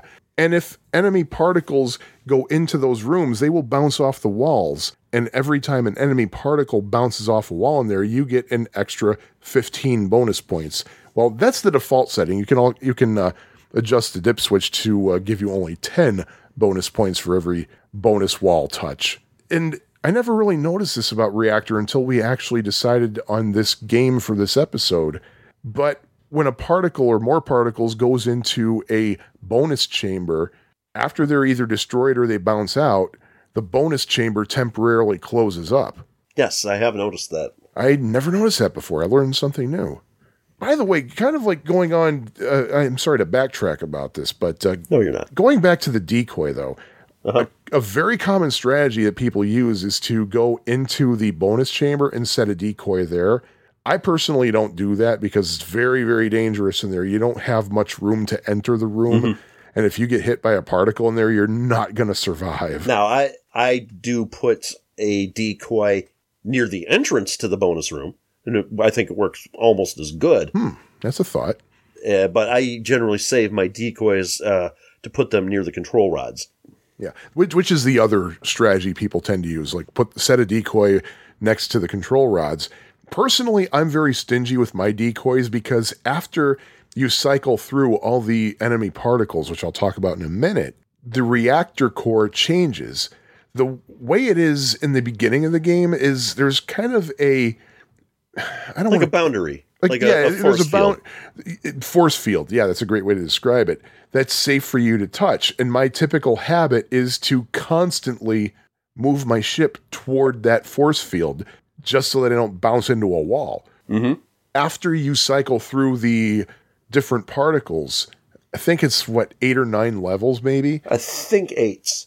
And uh, th- once you cycle through all those, the core no longer has a border, and it It's- actually tries to suck you in. And according to one of the home versions of this game, it's called the Vortex. It actually kind of looks like a black hole from the movie The Black Hole. I believe the arcade manual also calls it a vortex. I did not look at the arcade Yeah. manual for that one. I will actually do that. You should RTFM there, boy howdy. But yeah, and uh, so I save my decoys for use on the vortex screens just so I can just try to get those suckers, th- those particles over to the wall as soon as I can, finish the level before that vortex grows. Because man, I actually I don't th- I think I've maybe survived one vortex level, maybe maybe. But um, anywho, as for the particles, there are several different particles. There are photons, which are kind of swirly little things. Uh, they you destroy those, you don't get any points, but you kind of have to anyway. Next, there are positrons, which, if you remember your chemistry correctly, uh, or is it physics considered? I don't. re- I remember that term from one of my classes, whether it's physics or chemistry. I think it. I think it's like a basically a positively charged neutron or, or positively charged electron, if you can follow. I don't know. I'm sure people who know this better will tell me. But those are worth 50 points. There are pions, which are. They look kind of like positrons, except they're a little bit rounder. Uh, they give you 75 points. Neutrinos are worth 100 points. Nucleons are 200 points. And leptons, which I believe is really a kind of a huddle of nucleons, those are worth 400 points if you destroy them. And um, every time you collide with a particle, you get a point. And there's an end of game bonus as well. If you have any decoys left at the end of the game, you get a 500 point bonus for each leftover decoy that you haven't used. And the big question I have is if you lose your last life, but you have enough decoys left over to roll your score into the next 15,000 and ergo give you a bonus life, do you get another life? I personally don't know. I haven't been able to figure it out. Did I, is there any like important detail about the game itself that I didn't mention? Not that I can recall. You There is, pretty there much. is one thing that I never really knew before until I played played this in MAME, um, because my arcade machine doesn't work. uh, there's voice synthesis in Reactor. You know what? I was playing this in MAME because I do own the arcade machine. Uh, just last night, actually, and um, I had never noticed the voice in this before because all the other sound effects in this game are so loud and Yeah, and um, crunching, I guess, that uh, it's really hard to hear. But apparently, there is voice in this game. In fact, the control ma- manual actually tells you what it says.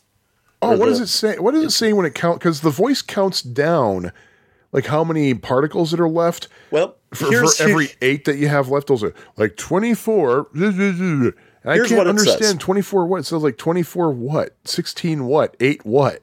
Okay, here's here's what it says. When the uh, the core changes to the vortex, it says warning core unstable. It says 2000 after 2000 bonuses accumulated, 5000 after 5000 bonuses accumulated, 10,000 after 10,000 bonuses accumulated, 15,000 to 55,000 every 5,000 increment is spoken through 55,000 points. And then it says like 8 to go, 16 to go, 24 to go, 32 to go, 40 to go. And when a particle enters a bonus chamber for the first time, it says activate chamber. Chamber activated. I don't know. I'm I'm questioning that to go thing because it doesn't sound like that. 16 left. And the thing is, like, I want to. This is something I wanted to address. The sounds in Reactor are very familiar if you've played a lot of Q*bert. 32 left. They're not necessarily the same sound, but they're kind of They're, They- they're very, very similar. yeah. Uh, including the voice. the- the voice sounds like a slowed down Q*bert. Eh, eh, yeah, I guess I can see that. The uh, when you drop the coin in the slot, it definitely sounds like uh, Q*bert. Some of the sound effects sound like uh, Krull. Actually, I thought, Which was a Gottlieb game, wasn't which it? Which was also Gottlieb. Yes. Yeah. So it's all it's all similar hardware, I would say. At the very least, uh, similar or same audio designers. Sure. And as long as we're on the topic of audio, there we go. Uh, in the in the attract mode and actually in the game itself, this game has got some of the most amazing music of any arcade game I've ever heard. I love it. And I guess I'm going to spoil this here too. There was only ever one port of this game, and that was to the Atari 2600. And the 2600 did a very decent enough job of trying to recreate that. It wasn't as good, but it was the basics, I guess. But they did a decent enough job. But this is one game where, well, I guess I'm going to spoil something else here. First time I ever played it was at the Putt Putt Golfing Games in Joliet, Illinois. In fact, that's the only arcade I ever played it in until Galloping Ghost got it. Putt Putt had this right near the front door, and you can always hear it right when you walk in with its uh, with its music. And uh, we need to play the whole theme song here because that's just it's just amazing. And what would happen? You would go by the machine, and if it wasn't playing the music, if you hit a button, it would go right into the theme song on the Oh, machine yeah. in attract mode. Well, yeah, because the thing is, during the attract mode, if you hit a button, it'll give you a tutorial. Yeah. And I would just do it just to play the music because the music was awesome. I never played this game the first 20, 30 times I went to putt putt because it just didn't look fun. But then I was like, you know what? This is by the uh, by the front entrance. I might as well give it a go. And I played it, and I'm like, this is a decent enough game, but it wasn't one that I kept going back to and all that. But uh, if, if the music does not attract you to this game, you, there, there's something wrong with you. Yeah. Just an amazing soundtrack for this game. It is really cool, which is which was kind of a downer because when I was at Galloping Ghost, there were no sounds at all. Really? Yeah, I, I don't know if the vol- if the volume needed adjustment or if there was just a, a bad sound chip or what, but uh, I mean, I did make a comment about um, their Gyruss machine uh, at one time, and they were saying that it that was actually turned up all. of course I forgot to mention it to anybody there. Yeah, Well, I I have to send Pete Hahn a uh, message, so I'll I'll I'll be sure to to let him know about that. But because they they will, I have actually seen people on more than one occasion like drop everything to fix something if you pointed out something was wrong. Like, I actually, I did talk to Pete uh, about the Gyruss machine last time I tried it. This is a, like a year ago, maybe a year and a half ago, and uh, he did say that he had other people talking about it, and it was indeed all the way up. It was just where it was located and the uh, Oh, the right. noise level yeah. in the room too. That's always a thing at Galloping Ghost. Really, it's a thing at any arcade for the most part. I mean, just the ambient noise, but Reactor is a game you want to have turned up all the way. You want to have this up not just to 11, but to 12. You know? Yeah. I mean- and the other thing is the sounds are configurable and the dip switches. So you just better hope that the arcade owner doesn't turn the dip switch off for the sounds.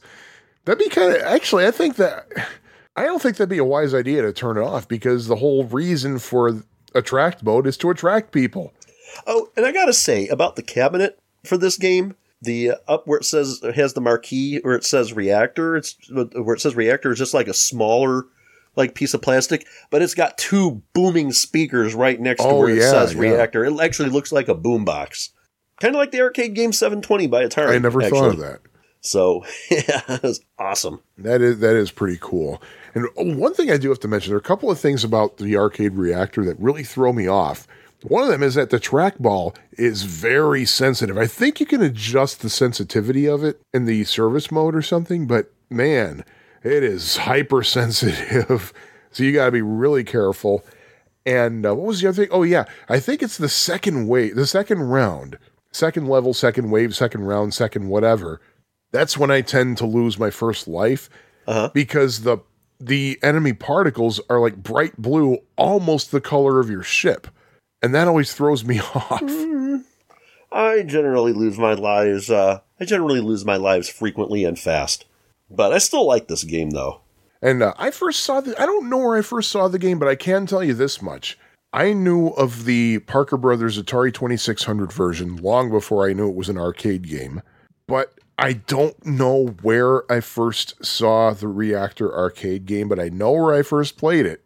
I first played it at Midwest Gaming Classic in 2017. Mm-hmm. And I remember I just my, I did not. I only lasted seconds, but I kept playing and playing and playing because of those sounds. But is it possible I might have played it before then? Maybe, but it was definitely after the crash. That's for sure. Yeah, like I said, it was uh, putt putt for me, and um, and I'm trying to remember if I had seen which I'd seen first, the uh, 2600 version by Parker Brothers or the arcade one first. I want to think I saw the arcade first because I remember, and in Reactor, I- can't remember where I mentioned it recently, but uh, I was uh, mentioning uh, Krull was a game that I bought for the Atari 2600. Uh, mainly because it, I just saw it sitting on the shelf and just going down and down and down and down and down in price. And I f- bought it because I felt bad for the game and I ended up enjoying it. Reactor was the same reason. The only reason I bought it is because I just kept seeing it on the shelf at Toys R Us and just nobody buying it. The prices keep going down and down and down. And I felt sorry for it and I bought a copy and I was pleasantly surprised, Yeah. actually. Um, uh, as you can well aware, I mean, the 2600 version doesn't have the, the slick audio visual of the arcade game. And It does since- a good job of the of do- what it recreating does, the music. It does good. It doesn't have the uh, the energy button because the 2600 only has uh, one uh, button on the joystick. But uh, yeah, it's uh, it's it's a decent version. Um, there's a one of the differences is that in the arcade, after you have a particle bounce around the bonus room and come out, it closes off the room.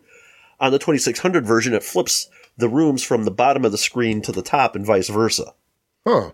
and uh, while it it you can get the uh, the your your player into the bonus room in, bonus chambers in the arcade game you can do it also in the 2600 but it's a lot harder because there's a, a bit of a bounding box i guess issue with your your player it's really hard to do but it can be done and there's an easter egg in the 2600 version Oh, do tell. um, I don't remember how to do it, but uh, you can get the uh, programmer's uh, initials to come up. Uh, you know what? I'm going to Google that right now. That's probably on Atari Age Yeah, probably. or the cutting room floor. oh, might be. We haven't actually uh, gone to that recently. Here we are. Let's go down the list. Let's go down the list. Okay. The decoy counter will turn into the initials CH for programmer Charlie Heath if you score 200,000 points or more. Oh, and here's what I was just saying uh, about the bonus rooms. The sprite collision detection for the side chamber openings is way off. You can actually move through the first block on the side of the opening closer to the center of the screen. It's also better to enter the exit chamber horizontally rather than vertically, as there seems to be an area on the other side of the opening that will kill you if you touch it. And there, it says there are two versions, there are believed to be two versions of 2600 reactor to exist, one that stops at 999,999 points, and the other one which rolls at that level. And this is off of uh, the Digital Press website, digitpress.com slash easter eggs slash 26reactor.htm. So, yeah. So that's interesting. So, yeah, there's an Easter egg hidden in reactor in the 2600. I'm wondering if there were any other Parker Brothers games that actually had Easter eggs. I don't think so. Hmm. So, anyway, So- so, I just thought I'd add that. So, what, Oh, hey, thought, Sean, yeah. so what about scores? What about scores? Oh, let's see. My high score is 25,932. But huh, other people, however, Aurcade.com show, and this is under factory defaults, which is three lives, extra life every 15,000 points, and 15 point bonus chamber. Aurcade.com shows Matt Walters having the highest with 59,511, which he achieved on September 21st, 2017 at the Galloping Ghost Arcade. Yeah, this is not a high scoring game at all. Well, Ed Flores will have to disagree with you. In the Oh, same settings, he scored 448,833. Okay, well, I would he- love I, to see that. I guess he does have reason to disagree. Yeah, and Oh, that was forget. verified by a Twin Galaxies referee on January 2nd, 1983, I'll have you know. You know what? I, I thinking of I think there is actually one thing you did forget to mention about this. I don't recall you uh, mentioning this, but after you uh, pass the the vortex levels, uh, the reactor comes back, but all of the walls are invisible. Oh, that's right. Yes. And then it go after that, those levels, it goes back to the vortex, and I think from there on out, it's always the vortex with invisible walls. Uh huh. Yeah. So I just thought I'd throw that out there. And out there it was thrown. Indeed. Jim says as he listens to the rain that just started. Um, so, um, I guess I have nothing further to say other than on a scale of one to five continues, five being the most desirable, uh, how would you rate Reactor? Reactor. That is a good question. Why, thank you. I'm going to give this a four. Ooh, well, The audio is just amazing, but it takes a while to get into the gameplay, and I think sometimes the control is a, a bit too touchy uh, for this to be a five. But uh, it's it's easily a very very solid four for me. and I would have to totally agree, 100%. I also give it a four as well. Now, if we were just judging on the audio, this would be a twelve or an eleven. This game goes to an eleven. well, that joke, yeah, actually, it does get quite old, but uh, still, it's a fun game. So I'll give it a try. You might like it, you might not. The 2600 version of the game is actually a lot more divisive amongst people. Oh, I really like it. Oh, But man, I, have like a- it myself. I've I have a- actually gotten really good at that one. It's actually easier to escape the vortex in the 2600 Oh, version yeah, than it is in the uh, arcade. And I noticed there's a point on because the way it, it works on the 2600 is the you can see the the reactor thing, but then it has the outline of the reactor. And when it comes to the vortex, it just takes the outline away. So the uh, you know the the visual that was inside the wall is the vortex now. Yeah. And I believe it's on the left side of the screen at the very tip, very left tip of the, the reactor. You can just keep pushing down against it and you'll just keep staying in place. It's uh, easy to get out of the vortex in the 2600 version. It's harder in the arcade, of course, but uh, I mean, it can be done. But um, yeah, I, I mean, I, I like the 2600 version. And if we were rating those, if we were rating the 2600 version, I'd probably give it a a low four, but it's still a four nonetheless. I'd still give it a four for sure. I, Yeah. I really enjoyed it. yeah, it's a bare bones game. It doesn't look interesting, but it is hella fun to play. Mm-hmm. Hella Oh, fun. one thing I, I do have to say though about the Vortex in the arcade version, that is Uh-huh. a beautiful design. it looks, as I think I, I believe I had mentioned, it looks almost to me like the black hole from the Disney film The Black Hole. You did mention that, yes. Yes, and, and I think that's a pretty apt description. It looks more like a black hole, which that's I guess what a vortex is, or a black hole is, is a vortex, I guess. But Kinda. Yeah, kinda. Yeah. Oh, and by the way, um, in looking for this game on gaminghistory.com, I was looking up Reactor, and apparently there's a game sometime in the 2000s called Sex Reactor. Huh. Uh, no idea what it is because Oh. there's no information on. Oh, it says a coin op fortune teller machine by Mayoni Enterprises. You sure that's not arcadehistory.com? It's uh, I'm sorry, arcadehistory.com. Arcade-history.com. Yeah, yeah, yeah, yeah. Uh, the website's called Gaming History, but it's arcade dash history. So there you go, I guess. There I go. So anyway, um, why don't we talk about Aliens? Yeah, because I don't. I'm want really to. excited about that game. Yeah. Yeah. Okay. Well, let's talk about aliens. Huzzah, reactor! Huzzah, aliens! Yeah, I don't think we did the huzzah Uh, for yeah, reactor. yeah, hu- huzzah, huzzah. Huzzah.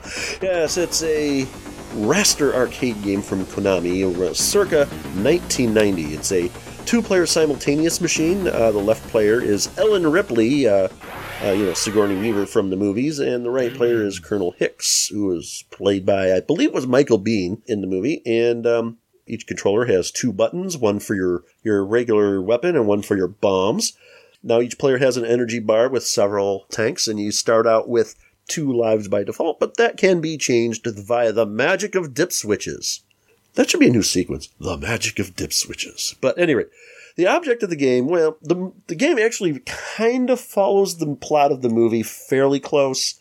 Uh, it does take some liberties, but it's a lot closer to plot of the uh, of the movie than say uh, Terminator 2 was. Although again, Alien does take some liberties as well. So basically, it destroyed the aliens while trying to find and protect, while protecting the child whose name was Newt in the movie. And that was actually only her nickname. I they believe they did say her real name, but I don't remember what it is. It's mostly a run and gun type game, but um, uh, it, it's kind of interesting because a couple of them, it's like a run and gun where you got a gun and the aliens are coming after you, you know, from the left and the right and from above. And then after a while, you'll go into a sequence where you're actually going through the air ducts of the uh, of the colony, which was built on planet LV-426. For those who remember the movies. And in those sequences, you actually have the motion detector that was featured in the film, and it'll show you where the aliens are coming from, which is it's kind of nice. And then two sequences, you're on the what do they call it? The armored personnel carrier, and those are in the third person perspective. In other words, the aliens are coming toward you, and you and your you and uh, Colonel Hicks are trying to destroy the aliens as they try to board your personnel carrier. Uh, the second time through that, there are actually crates or whatever in your way, and you got to blast those. There's one sequence that's interesting. You're in an elevator, and aliens are coming on the elevator.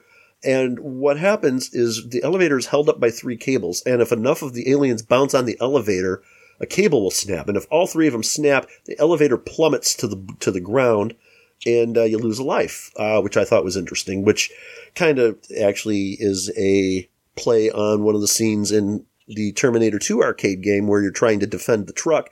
This one, you're trying to defend the elevator. The only difference is if you have a life left and the elevator plummets all the way to the bottom, you don't have to go through that sequence again. So that's a little bit easier than that, uh, than the original. Um, as I was saying, this game takes liberty with, uh, some liberty with the, with the, with, yeah, maybe not so much the plot, but with the enemies. I mean, it has your classic aliens and eventually you have to fight the queen alien as a boss. And, uh, it does also have, after later in the game, you can get the power loader exoskeleton in which to defeat the aliens with, which was, which is kind of a neat touch. I mean, it has the face hugger aliens, the queen aliens, the regular warrior aliens, whatever you call them. But then they added so many more different type of aliens. They added flying ones, one with multiple, ones with multiple heads, ones that look like bugs, ones that look like bizarre things. I don't know.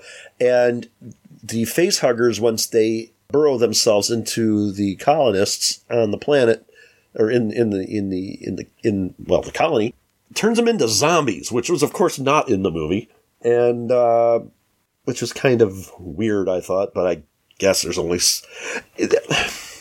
zombies in video games, unless the game is about zombies, are the most cliched and hackneyed thing in video games ever, and even zombie video games are hackneyed and cliched these days because they use it as a way for you to be able to kill people without actually killing people. I don't do zombie things anyway, so Well, it, it's hackneyed and cliche. I think this game could have done well without having the, the zombie people in there, but there you go, I guess. You have power ups. You can get uh, super bombs for your bombs. uh, or you can get a, uh, a flamethrower, a three-way gun, or missiles for your uh, for your primary weapon. And uh, there were no ports of this game to any home consoles. Now there was an Oh, Aliens sad. game on the C64, but that was a completely original game uh, from Activision, which uh, I've tried playing. Uh, can't really play it.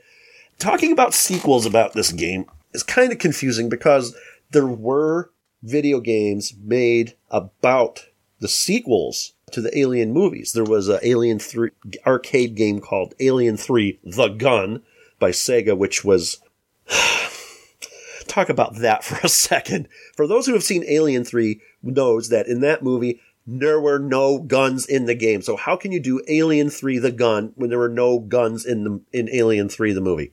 Figure that out. But uh, there was that game. Then of course there were games based on the Alien versus Predator movies. There were games based on the Alien versus Predator comic books. In fact, there was an Alien versus Predator arcade game which was basically a beat 'em up. I think that was a Capcom game. And then, of course, there was the Alien versus Predator game on the Atari Jaguar. But while these were all based on the sequels to Aliens, on the movie sequels to Aliens, none of these were actually actual sequels to the Aliens game, Aliens arcade game, nor were they sequels to the C- 64 Aliens game. So there were games based on the on the movie sequels, but there were no games based on the Aliens arcade game, if you follow. But yeah, so that's kind of the game in a nutshell. It kind of remind. I'm, I'm guessing the whole reason they made the Aliens arcade game is because if you remember when we were talking about Contra, I don't remember if we brought this up, but the enemies and the aliens in that game looked exactly like something from the Alien movies. I think somebody's gone on record stating that that wasn't. They did get inspiration from that. I know that the Metroid games on the Nintendo home consoles were based on the Alien films. I I don't remember somebody said that about that, but if you look at the Contra games, they are so definitely inspired by the Alien movies. To me, this game plays like if Contra and Teenage Mutant Ninja Turtles had a baby. I think they merged both of those concepts into this game because it certainly feels like it. It, it definitely feels like a sequel to Contra. And I almost wonder if this was, if this started out as a sequel to Contra, but then they got the Aliens license. I have nothing to back that up. That's one of Jim's little conspiracy theories and one of the only ones he believes in. but uh, if you think about it, it really does make sense because there's a lot of the Contra games and, and Aliens have a similar graphical aesthetic, if you will.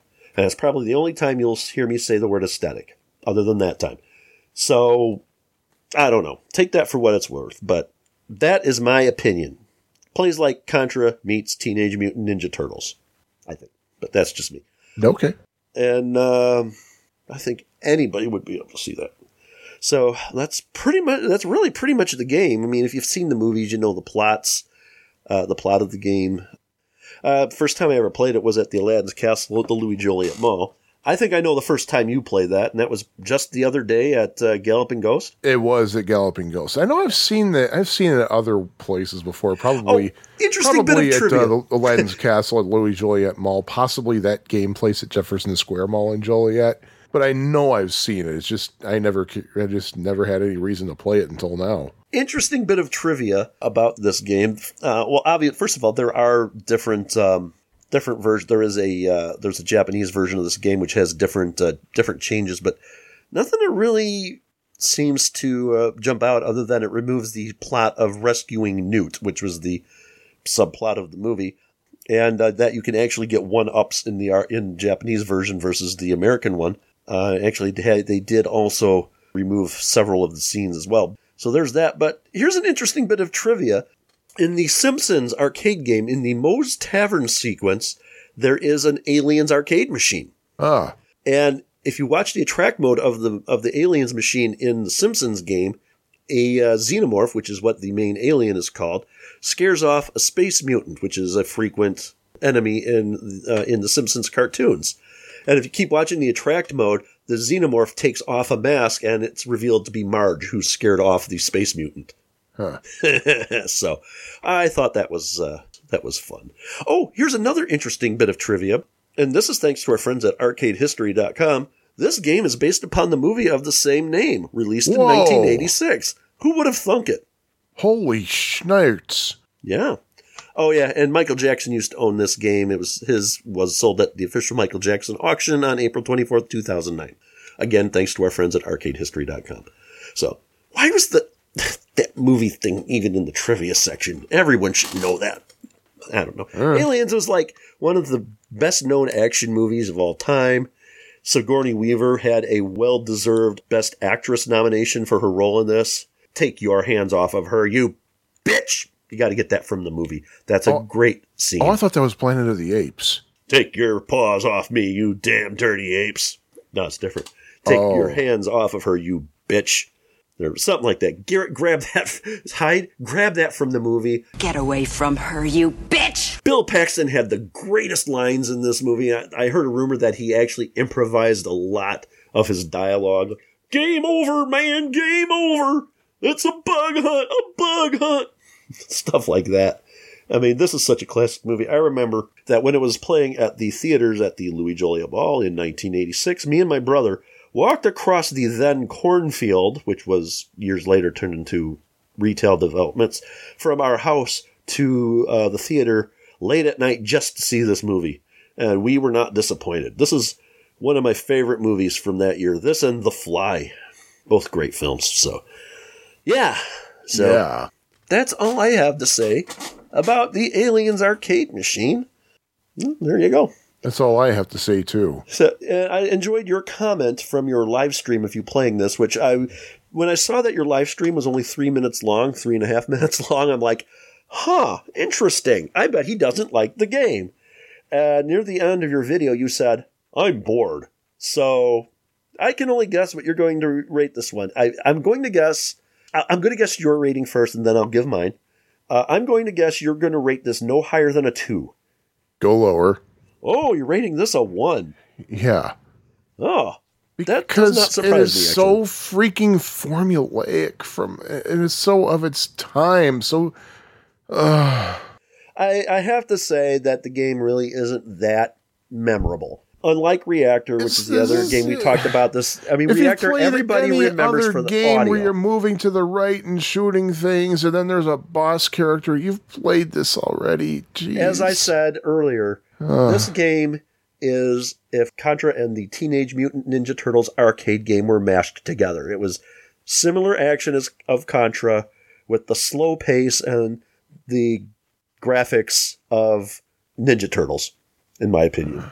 But I can't, I don't hate this game. I don't really love it either. I liked it a lot more, you know, when it was way back back then. But now I'm playing it, and it's like I I just really have a hard time getting into this one these days. But I am going to rate it a three.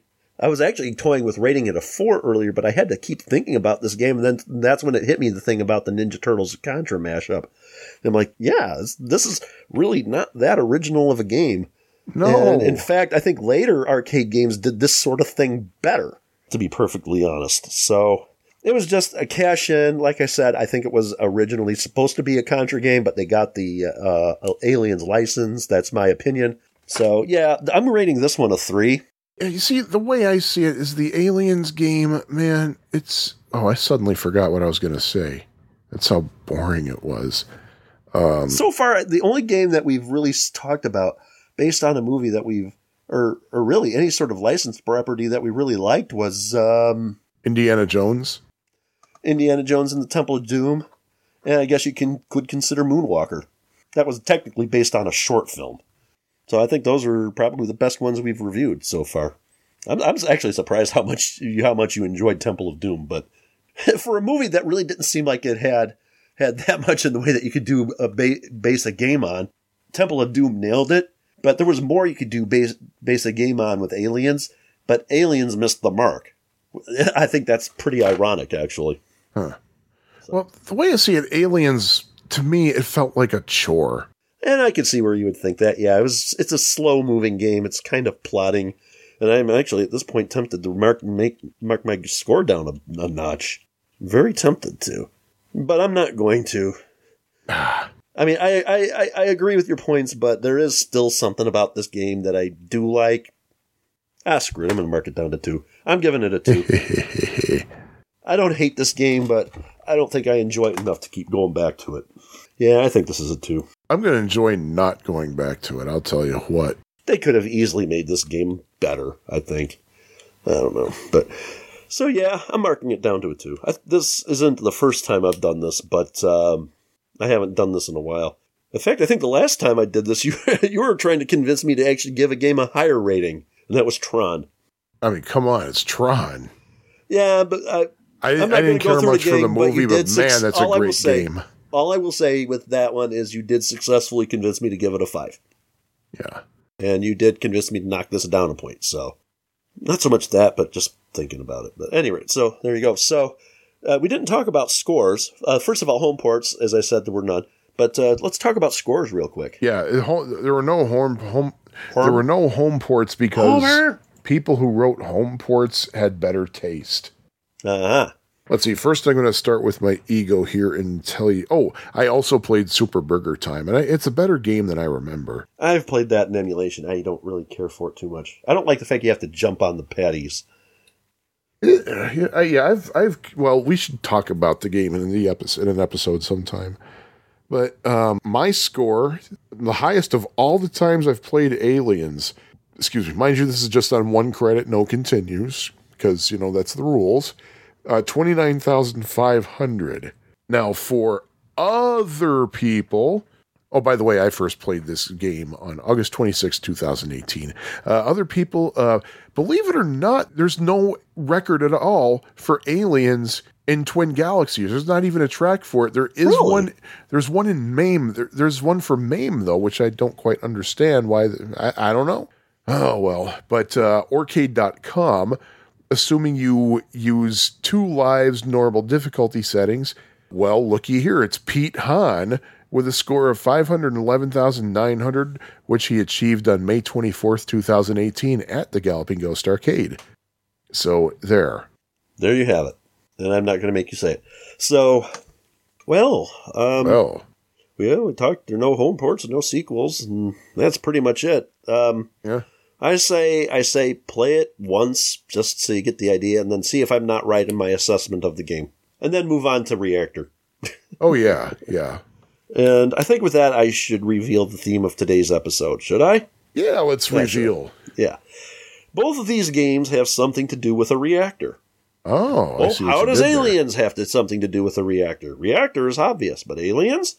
Well, in the movie, they're stuck on this colony trying to fight off the aliens, but then due to a crash landing of the drop shift uh, of their of the drop ship, which should have gotten them off the planet, come to find out it damaged uh, a power reactor on the colony, and they have to get somehow the other drop ship from the main ship in space down to the planet before the reactor blows everything up in a huge nuclear fireball.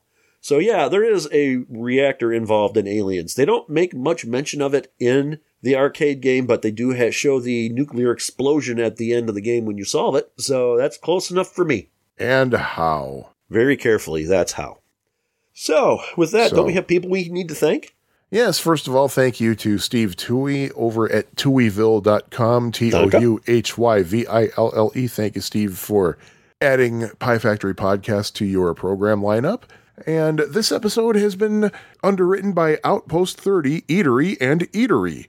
And we thank the following people. Art Guglielmo, Atari Bytes, D. Alex, Greg Polander, Jonas Rulo, Keith Sheehan, Kyle Eder, Michael D'Angelo, Nate Lockhart, New Balance Stores, Phoenix, PJ Steele, Richard danke, Grounds, Richard Valdez, Danke, Ro- danke.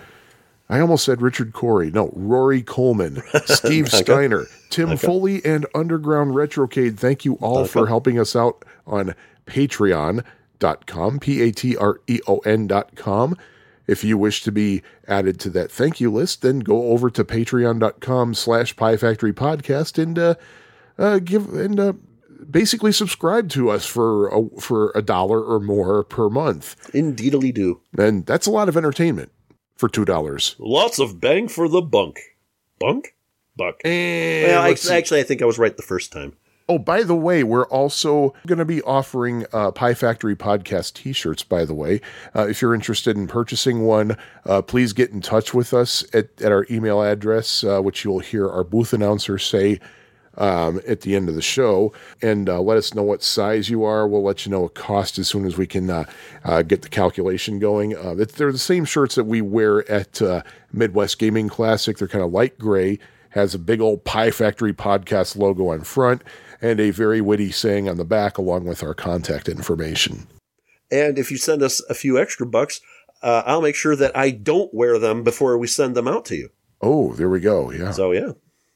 And uh, so, yeah, that's what I had to say. So, So and I think we should reveal the games for the next episode. oh, oh yes, please reveal the games for the next episode. Yeah, I, th- I think this is going to be a blatantly obvious theme. We're going to talk about Mr. Do's Castle and Mr. Do's Wild Ride. Ooh, what could the theme be? Whatever could the theme be? We don't know. Huh. So there you have it. And we will talk to you all again in a couple of weeks.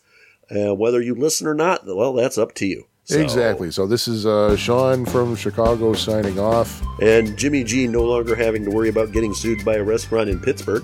Woohoo! Woohoo! And bye bye.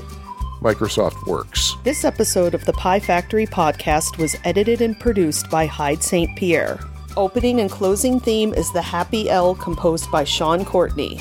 Love theme from Addenda and Errata was composed by Jim Goebel. Follow the Pie Factory podcast online via Facebook, on Twitter at Pie Factory PFP, or on piefactorypodcast.com. Support the show at patreon.com slash piefactorypodcast. That's it, man. Game over, man. It's game over. So there you go, I guess. There I go.